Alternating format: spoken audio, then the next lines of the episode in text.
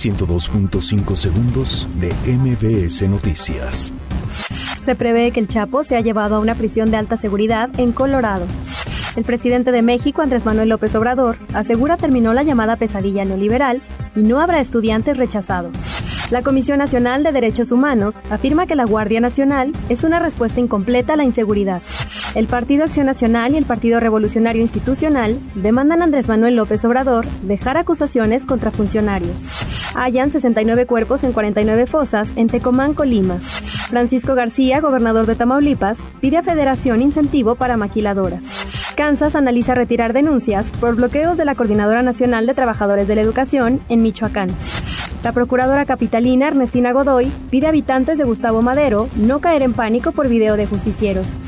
La Secretaría de Medio Ambiente y Recursos Naturales reconoce la existencia de tres posibles conflictos de interés en materia energética, minera y turística.